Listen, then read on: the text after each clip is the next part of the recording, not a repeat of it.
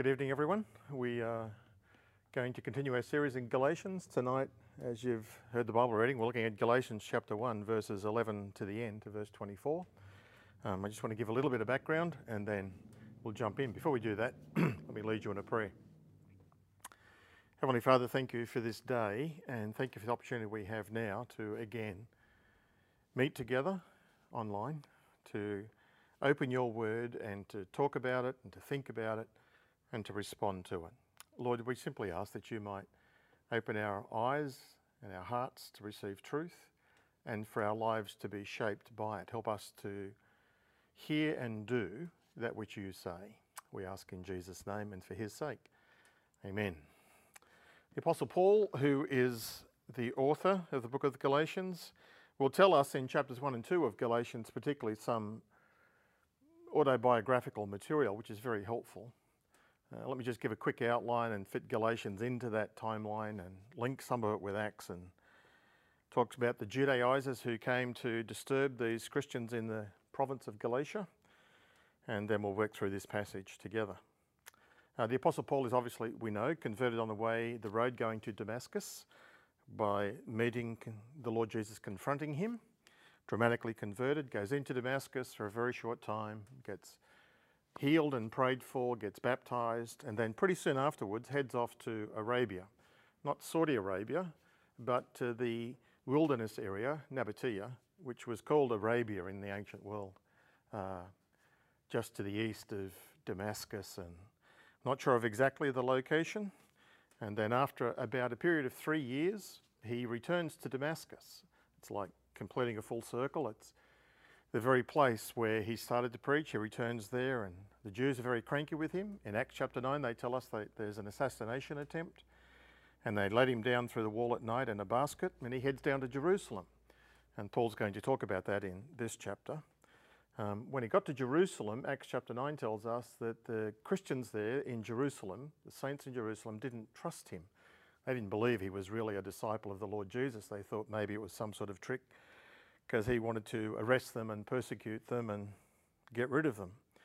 But Barnabas uh, takes Paul, the Apostle Paul, and introduces him, uh, Acts 9.27 says, to the apostles. And Galatians 1 tells us, well, in fact, it's one apostle, Peter, and another person who became an apostle um, with James, uh, of a different sort of an apostle, but they're the two apostles that he met, and he names them. Um, after a period of time there, ministering in Jerusalem, uh, he is then escorted out and he returns to his uh, to Tarsus, his hometown, where he's there for a period of time, maybe anything for five, ten years, a period of time. And then he, Barnabas comes and finds him again and takes him back to Antioch in Syria, where they have a significant ministry in the church. And from there, Acts chapter 13, the Holy Spirit calls Saul and or Paul and Barnabas, and they go on their first missionary journey. And you can see uh, there's a map, and it's got various colours. The red line is the indication from Antioch all the way across to Cyprus and then Pamphylia and Pisidia, and that's the first missionary journey the Apostle Paul went on. You can see the yellow section of the map is Cilicia, that's where Tarsus is. And the green area in the middle, that's actually the province of Galatia. That's where the Apostle Paul is writing this letter to. He's writing, this is disputed, but I think he's writing to the churches that he had visited in the southern part. If you have a look at 1 Peter chapter 1 and verse 1, uh, Peter addresses the Christians in the similar area, but I think to the north. He talks about Pontus and Galatia and Cappadocia and Asia and Bithynia. That's those same sections on this map, but as I said, to the north. Well, Paul had done the first missionary journey, started the church, had returned to Antioch, and is having again some significant ministry there. And then they hear that some Judaizers, people who were Jewish by background, who had become followers of Jesus, but who wanted to mix the two, they felt that just by accepting Jesus and having faith in him was not enough. You also, if you were a Gentile, you had to be circumcised, not just baptized, but also circumcised, and you had to keep the Mosaic law, the law of Moses, if you wanted to be a true disciple. Um, this attitude persisted for some time, and Paul is going to write this letter to correct this in the churches. But even after they, he writes this letter, and um, several years later, in Acts chapter 15 and verses 1 and 2, it says that certain people came down from Judea to Antioch, Antioch in Syria, and were teaching the believers unless you are circumcised according to the customs taught by Moses, you cannot be saved.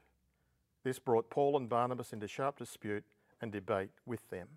So Paul and Barnabas were appointed, along with some other believers, to go up to Jerusalem to see the apostles and the elders and to talk about this question. That attitude of Judaizers, Pharisees, becoming Christians but not abandoning um, their reliance upon an outward demonstration or obedience to the Mosaic law. And these people had followed the Apostle Paul around to the churches that he had started. Um, and as we know, the Apostle Paul was converted. He was a Pharisee who dramatically gets converted by confrontation from the Lord Jesus. And he sees the emptiness, the shallowness, the, the absolute futility of trying to be saved by keeping the law. Read Philippians chapter 3. Um, and so he had walked away from that, but these other Pharisees hadn't. And they followed Paul up by spreading rumours about him, saying things like that Paul, while he's an apostle, he's not part of the original 12. He never met the risen Lord Jesus before his ascension, and so he can't be a true apostle.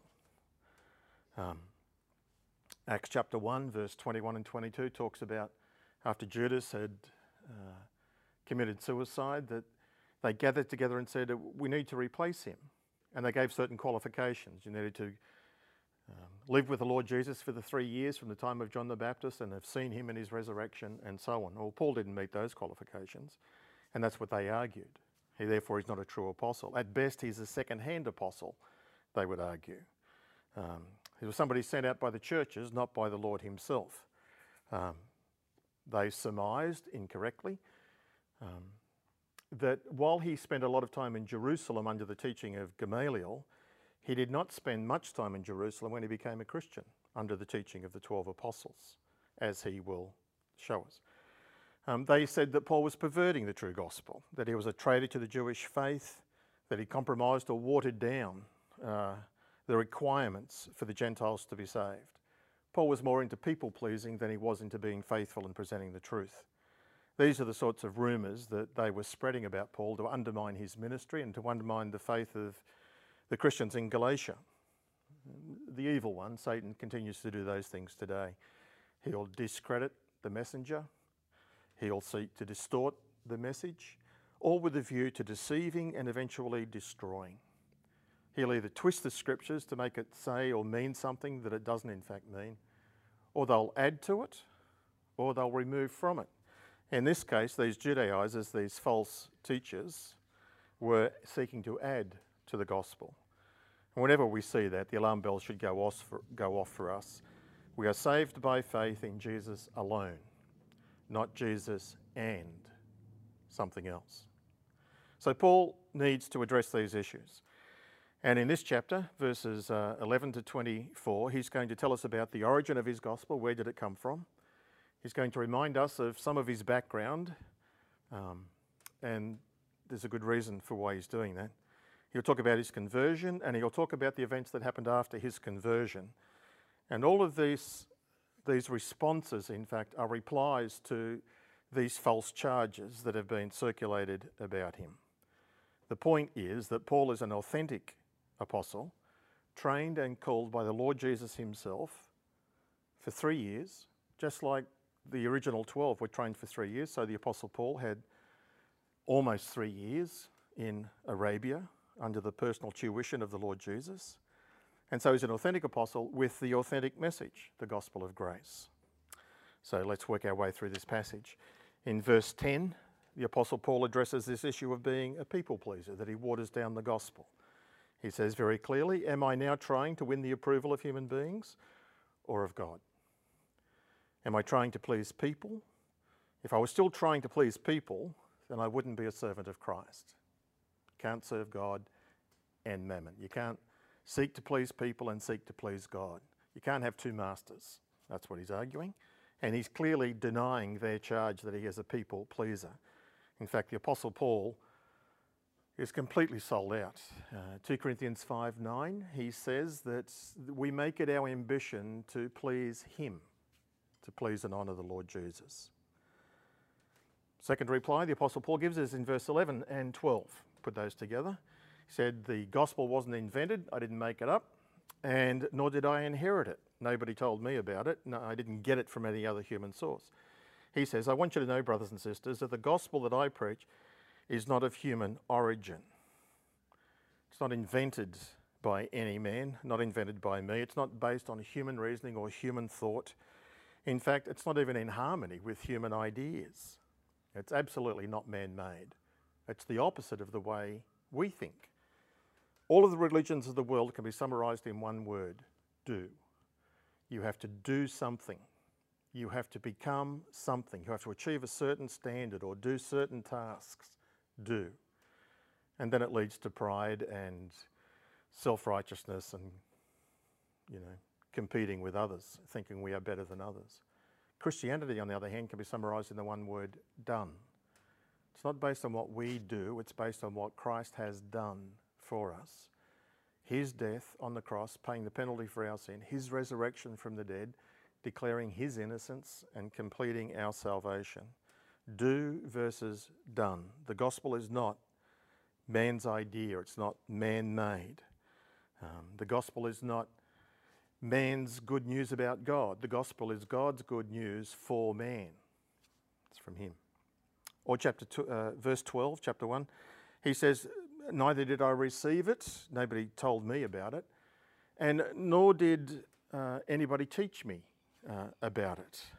And if you think about, as we'll come to in a minute, his background, that makes complete sense. Who would want to talk to the Apostle Paul, who was arresting and uh, putting in jail and even voting to kill any Christian who named the name of Jesus? You wouldn't go near him, and people didn't. So the Apostle Paul is declaring the gospel that he is preaching came directly by revelation from Jesus Christ. The Lord Jesus took the Apostle Paul and took him off to Arabia, where he taught him the leading truths and facts of the gospel. Paul alludes to that in 1 Corinthians 15 when he writes years later now to the Corinthian church, and he says, For I passed on to you that which I received. Who did he receive it from? Well, I think he received it from the Lord the Lord Jesus revealed to him, like he did to the two on the Emmaus Road, how the scriptures predicted the coming of the Messiah and the Messiah's death and resurrection. Um, so Paul writes that Christ um, was crucified according to the scriptures, that he was buried and that he rose again according to the scriptures. Um, so Paul was taught by the Lord Jesus. Verses 13 and 14, he talks about his background. So, where did my gospel come from? Direct revelation from God. What was I doing when this revelation came to me? He says, For you have heard of my previous way of life in Judaism. When would they have heard about that? I think when he was preaching to them on his first missionary journey. Part of his gospel presentation was him sharing his story, his background. And he says that he intensely persecuted the church of God and tried to destroy it. Intensely persecuted. He was violent, he was savage, and it was continual. There seemed to be no limits to how cruel he could be. And it wasn't partial and it wasn't spasmodic, it wasn't intermittent. He was overflowing with zeal for his beliefs being a Pharisee and Judaism, motivated by hatred. Hatred of, he thought Jesus would have been an impostor and he thought Christians were liars and deceivers. Um, and so he was doing everything he could to stamp out this dreadful distortion and curse. Um, before I go on, here's not a bad example the Apostle Paul is setting us that whenever we are questioned about what we say about Jesus, as the Apostle Paul has been, that you tell people your story. You tell them how you met Jesus, how you became a follower of Him, of what your life was like before, and how He changed you. It's a powerful tool for the gospel. Paul is a living and walking example of God's amazing grace. If you look at the book of Acts, you'll see the sorts of things that he did violently. Um, he went from house to house, he dragged off men and women, he would bind them, he would throw them into prison, he would vote the death penalty uh, when it came to a decision.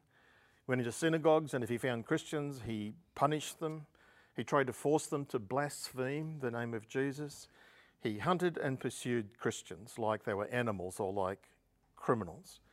And in fact, in Acts chapter 9, when he goes to Jerusalem for the very first time, the churches were afraid of him. Three years later, they didn't believe he was a disciple, as I said before.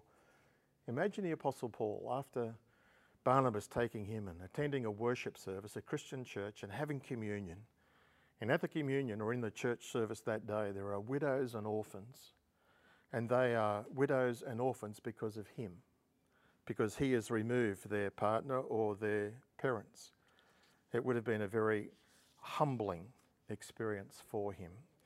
And he was completely transformed by God's grace to him that he had been so violently opposed to the gospel, yet God saved him, as he'll say in a moment. The Apostle Paul was a thoroughgoing Jew. He wasn't hypocritical, he wasn't pretending, he was totally sold out. Uh, he did everything circumcision, he kept the Sabbath, all of the ritual washings and temples and festivals, and citing the Shema and attending the synagogue. He was religious, he was passionate, he was zealous, he was a fanatic.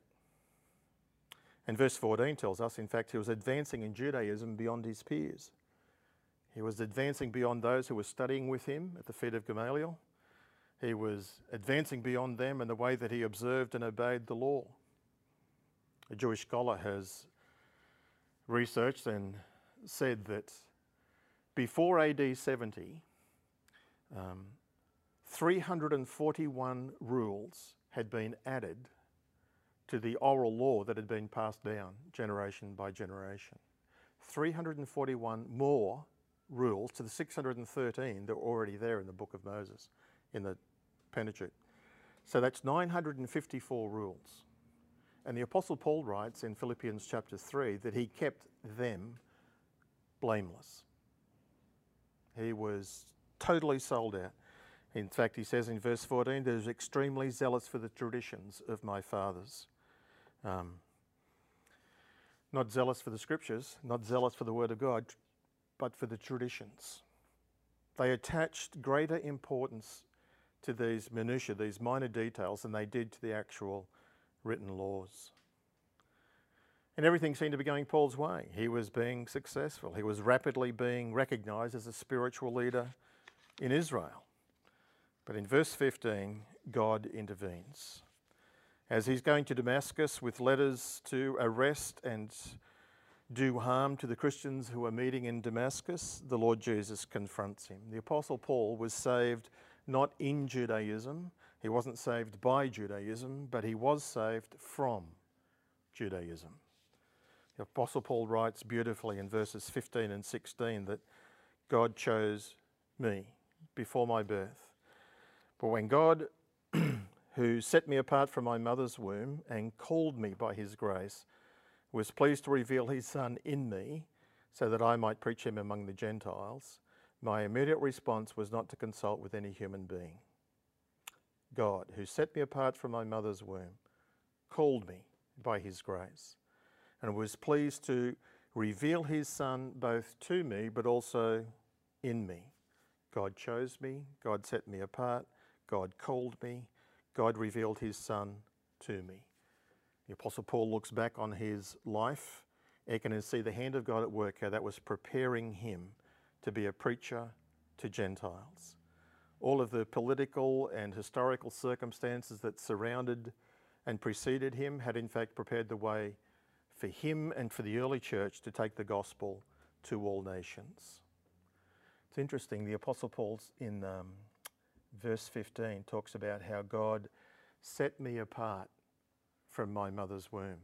That phrase, set me apart, is what the word Pharisee means, the set apart ones. The Apostle Paul is playing a little bit with words and he's saying, You Judaizers think you're the set apart ones. Well, God is the one who set me apart. That he was, in fact, um, not set apart to religion, but set apart to the true and living God to be faithful to him. God chose Paul before Paul chose Jesus because he's the divine potter and shapes the clay. And just like God knows the Apostle Paul, so God knows us. He knows what we'll be like. He knows our thoughts. He knows our secrets. He knows our backgrounds. He knows our strengths and weaknesses, our struggles and issues. And He knows the plans that He has for us. And it's amazing how God, in grace and love, reaches out to us and includes us. Our Heavenly Father, part of the, invites us to be part of the royal family that are not just forgiven for sins, but actually adopted into the family and then required or asked to be a partner in the ongoing work of the gospel. It's amazing how God works in us and for us and through us that he might reach others. Well, what was the effect and the result of, of Paul meeting the, uh, the Lord Jesus on the Damascus Road? Well, he tells us in verse 16 that he did not immediately consult um, with any human being. In fact, verse 17, I didn't go up to Jerusalem to see those who were apostles before I was, but I went to Arabia, Nabatea. Later I returned to Damascus. So what happened? I didn't consult anyone. Nobody shared the gospel with me before I became a Christian because I was a persecutor. Nobody would want to talk to me about naming the name of Jesus because I would have arrested them. So nobody told me the gospel before I met Jesus. And when I met Jesus on the Damascus Road, I was dramatically convert, uh, converted and dr- suddenly changed. Um, and so there was no need for somebody to explain the gospel to me afterwards. And in fact, I went off to Arabia for three years to be taught by the Lord Jesus himself. I didn't go to Jerusalem. I didn't go to the apostles. I didn't go to consult with them and to check my message, the gospel, against what they had been taught, because God Himself had taught me. Uh, this is a, a, unique experience. Paul is saying, I did what God told me to do. I preached what He told me to preach, and I went where He told me to go. So here are these Judaizers accusing the Apostle Paul of having a second hand gospel, of having a watered down version of the gospel, and Paul is saying, Quite the contrary. Uh, the gospel I have comes directly from the Lord Jesus, just like the gospel that the 12 had that came from him. And we, like Paul, have been redeemed so that we can talk about, proclaim our Redeemer to others. And you've got to like God's sense of humour. the Apostle Paul hated the Gentiles, hated the people who were not Jewish, hated the Christians. And when God saves him, he said, Paul, got a job for you. I want you to go and talk to the Gentiles. I want you to present my love and grace to them. Paul submissively goes and has a very successful ministry. In verse 17, he tells us that he did not go up to Jerusalem to see those who were apostles before I was. Notice what he's saying to see those who were apostles before I was. Paul is saying, I am an apostle. They were apostles before me, but I am an equal apostle like them. And so I didn't go to consult with them. I went, did my seminary course with God in the desert. I was led by the Spirit, searched the Word of God, just like the two on the Emmaus Road, I guess. And the Lord Jesus is central to my message. He then goes on to say, after three years, verse 18, I did go up to Jerusalem. I went to get acquainted with Cephas, with Peter, and I stayed with him for 15 days. If you read the book of Acts, chapter 9, the reason he went to Jerusalem was because they were going to assassinate him in Damascus. And so he was basically fleeing for his life, which was a sensible thing to do. Jesus said, if they persecute you in one city, go to another.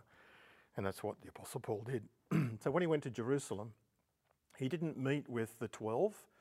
They were probably out ministering or somewhere else. The only apostle he met with was the chief one, that was Peter the lead apostle, if you like, and I spent 15 days with him, uh, getting acquainted with him. What was he like as a person? What was his message? What was his experiences of Jesus?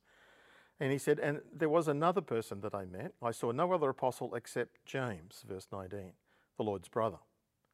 He's the one who wrote our letter of James. I assure you before God, that's what I'm. What I'm writing to you is no lie. That's an interesting phrase. I'll come back to that in a moment. Notice he meets two people, Peter and James. And in 1 Corinthians 15, when he talks about, I passed on to you what I received from the Lord, and he gives a list of people or appearances of the resurrection of the Lord Jesus, he names two people only. He names Peter and he names James. Hence, he clearly spoke to them about their experience of experiencing Jesus post resurrection. Um, in verse 20, I assure you before God that what I am writing to you is no lie, is a legal expression. It's Paul throwing down the gauntlet. The Galatian Christians would have clearly understood what he was saying. Everything I am declaring to you is the truth. I have evidence that I can back it up with, and if necessary, to appear before a judge in a court, I can quite easily defend myself if you want to take this any further. He's using legal language, almost a legal threat, to declare the truthfulness of what he is writing here. Um, and then what happens from there on? He says, Then I went from Jerusalem, that visit where I met Peter. Well, then I went back to my hometown. I went back to Cilicia and Syria. He said, I was personally unknown to the churches of Judea that are in Christ. They heard about me, but if they saw me, they wouldn't have recognized me. They didn't know me. They only heard the report that the man who formerly persecuted us is now preaching the faith he once tried to destroy. And they praise God because of me. The wolf has become the shepherd. He's been changed. What changed him? The gospel of the Lord Jesus. Jesus makes all the difference. The gospel of Jesus changes lives. And the outflow of that is that other people will notice and they will give thanks to God. They will praise God, which is exactly what Jesus says to us. Let your light shine before men so they can see your good works and glorify your Father who is in heaven. God had been working in the Apostle Paul's life, and he indeed wants to work in our life. So, where does the gospel come from? From direct revelation from God Himself from the Lord Jesus to his apostles, and from the apostles through the scriptures now down to us. This is the true gospel. In Christ alone, by faith alone, plus nothing. Jesus alone. No need to get circumcised, no need to keep the Sabbath, no need to worship on Saturdays, no need to do any of these other things that people add to the gospel. The gospel is God's good news for man, not man's good news about God. What does the gospel do? It changes lives. It transforms us into passionate followers of the Lord Jesus. Um, what do we learn and derive from this passage? We learn, verse 10, we are to aim at pleasing God, not pleasing people. Verses 11 and 12, the gospel that we know and love and have experienced is true and has a divine origin. It's not a man made religion, it's the truth. It's about the one who said, He is the way, the truth, and the life. God transforms our life. The Apostle Paul was a persecutor and a hater. He was on a track where he was very religious and very successful, but very wrong. And the gospel enlightened him and changed him. And that's what God wants to do in our life. God had prepared the Apostle Paul, so God is preparing us. God worked in the Apostle Paul, God is working in us. And He calls us, like He did Paul, to be completely devoted, passionate followers of the Lord Jesus, fully available to Him. We have been saved to serve. God didn't save us just to get us out of hell and into heaven, He saved us that we might serve Him. We have been redeemed in order that we might proclaim the Redeemer, to share that with other people as particularly our family, with our friends and those who are close to us, but then to anyone as God prompts us to be obedient to Him. God's life changing gospel. Let's pray together. Heavenly Father, we acknowledge and are grateful uh, for the gospel, that the gospel is from you. It's good news from you for us. Thank you, Lord, that you have saved us And we acknowledge that you have saved us for a purpose to serve you, to honour you. And this passage teaches us that you can save anybody, you can save the most unlikely. Lord, help us to be faithful and to continue to pray on for the salvation of our loved ones. And we've been reminded, Lord, that you know us. As you prepared the Apostle Paul, so you are preparing us. You know all about us, our thoughts and our strengths, our weaknesses, our talents, our gifts. Lord, fill us with your Spirit, indwell us, and work through us in each of our life's circumstances. We are reminded we live not in a playground, but in a battleground. There is an evil one about who seeks to harm us and to distort the gospel message. Help us to stand true and strong, faithful to the gospel message. Lead us by your Spirit. Help us to search your word and in all things for the Lord Jesus to be central, preeminent, and supreme in our lives for his glory. We pray in his name. Amen.